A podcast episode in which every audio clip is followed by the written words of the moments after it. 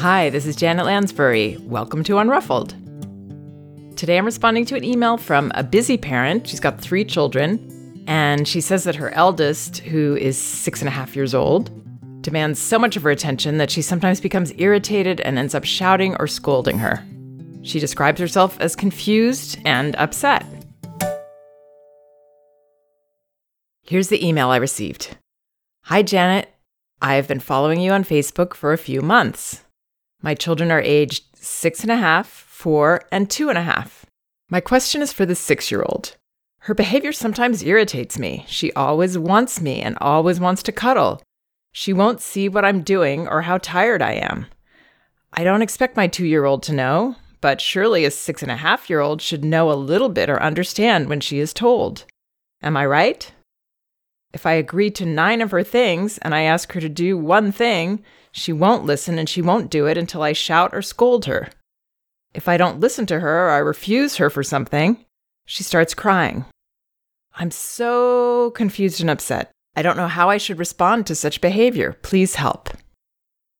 Okay, so I love this question because it brings up an issue that I can really relate to. Children are not fair. Parenting is not fair. They don't treat us fairly in terms of giving us a break when we've been giving them a bunch of stuff. As his mother says, she agrees to nine of her things. And then, you know, the one thing she doesn't agree to, you know, her daughter still won't listen and she won't do it. There are a lot of reasons that this six and a half year old might be behaving as she does. And I would guess that one of them is really a need to complain I need to share feelings around this situation of having these younger siblings that have taken so much of her parents' time and focus away from her and all that goes with that. So, what this mother is seeing as unreasonable requests are actually, I believe, her daughter's way of pushing to the point where her mother will ideally say a confident, no, it's fine for asking me, but the answer is no, I'm not going to do that right now. And then her daughter will have the opportunity to vent. And the venting, you know, can make us feel very guilty if we aren't seeing the bigger picture, which is there's a lot of reasons for a six and a half year old with two younger siblings to complain and to share feelings with her mother. That's what she needs to do here understanding that it really isn't helpful or, or fair to get to the point where the parent is irritated with the requests. This is where we have to have our personal boundaries and feel really good about expressing them and feel really good about the choices that we make. If we decide later we didn't make a good choice, we can change it. We can change our mind. But in the moment, children really need leaders who feel good about their choices and don't feel like they have to do whatever their children want them to do and that you know they should feel guilty if they don't. This is particularly hard around something like cuddling which is one of those things that we all read about and we all see. You know you can't cuddle your child ever too much and hugging is the answer to everything. And gosh cuddles you know, how could you deny your child that? Well if you don't want to cuddle it's really not healthy for that child for you to cuddle because inside you're not you're not there you're not with them you're not into it. And now they're getting this experience of being with someone who's showing them physical intimacy but emotionally they're not there. So i actually see this as the most important type of self-care not doing things we don't want to do with our children whether that's playing with them cuddling them saying no understanding that it's not a need for our child to cuddle in that moment they can have their needs for touch and, you know, physical intimacy a little bit later. It doesn't have to be right then. We're not denying them something important. In fact, we're giving them something important. We're giving them honesty. We're showing them ourselves and that we are a person with our own needs and wants that will oftentimes not match up with theirs. At the same time, we've got to show them that we welcome them to be unhappy about our personal boundaries and our personal decisions. We want them to share that. We welcome that. We accept it all the way. And we're not timing it. Ideally, it's not grating on us and making us feel worse and worse. That's going to get us into trouble. That's going to get us into yelling and shouting because it's not fair.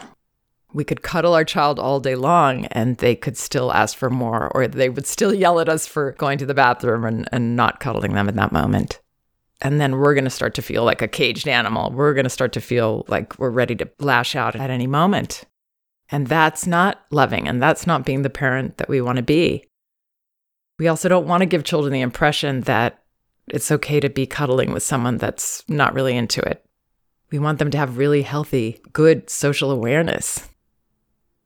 So this mother says she always wants me and always wants to cuddle. Yes, that's her prerogative. She's allowed to always want you and always want to cuddle. That's got to be okay. But we still have to be honest in our boundaries. She won't see what I'm doing or how tired I am. Right. In these moments where she really, underneath it all, wants to express something to you, wants to express her pain to you, she's not going to have empathy for your perspective. She's really stuck in hers. She's stuck in something she needs to express. She's not going to give you a break here. So you've got to take care of yourself. She says, I don't expect my two year old to know, but surely a six and a half year old should know a little bit or understand when she is told. So it's not that she doesn't understand that she's being unreasonable. She probably does understand in that moment that she's being very unreasonable, she's being very unfair, but she still has the impulse to keep pushing because she's not feeling a comfortable stopping point there coming from her mother. And children have to keep pushing till they find that. And they're not going to say, Thank you for giving it to me when we do. They're going to scream and cry and yell at us. But underneath that, that is what they want. That is what they're pushing for. So she says, Am I right? Yes, so you're right that she should understand and does understand, but that doesn't mean that she's going to let you off the hook. That's just the way children are. She says, if I agree to nine of her things and ask her to do one more thing, she won't listen and she won't do it until I shout or scold her. So if it's something that she needs to do, this mother doesn't give an example, but I would help her as if she was a younger child. I would take her by the hand and help her to do it. And if it's about her wanting something from you that irritates you, don't do it. Trust the feelings. Yes, it is unreasonable. That's because it's emotional, it's not reasonable. If I don't listen to her or I refuse her for something, she starts crying. Right, that's what she needs to do. That's what she wants to be able to do with you. And for you to be okay with that, for you to welcome that that grieving, that pain. So I hope that helps clarify this. This mother says she's confused and upset. Uh, yes, I think her expectation is that her child should understand her and should not have these feelings and should be fair and give her a break. And her daughter is showing her that right now, at this time, she can't. It doesn't mean that she doesn't have the ability to other times, but in these situations, she can't. She can't right now because she needs something from her mother. She needs that calm, confident leader with self care in every moment with her daughter who isn't afraid of her crying and isn't afraid of her strong feelings, that doesn't feel guilty having personal boundaries. This is so vital and basic to parenting, to being able to be leaders in our house and to give our children that social awareness and intelligence. Hope that clarifies.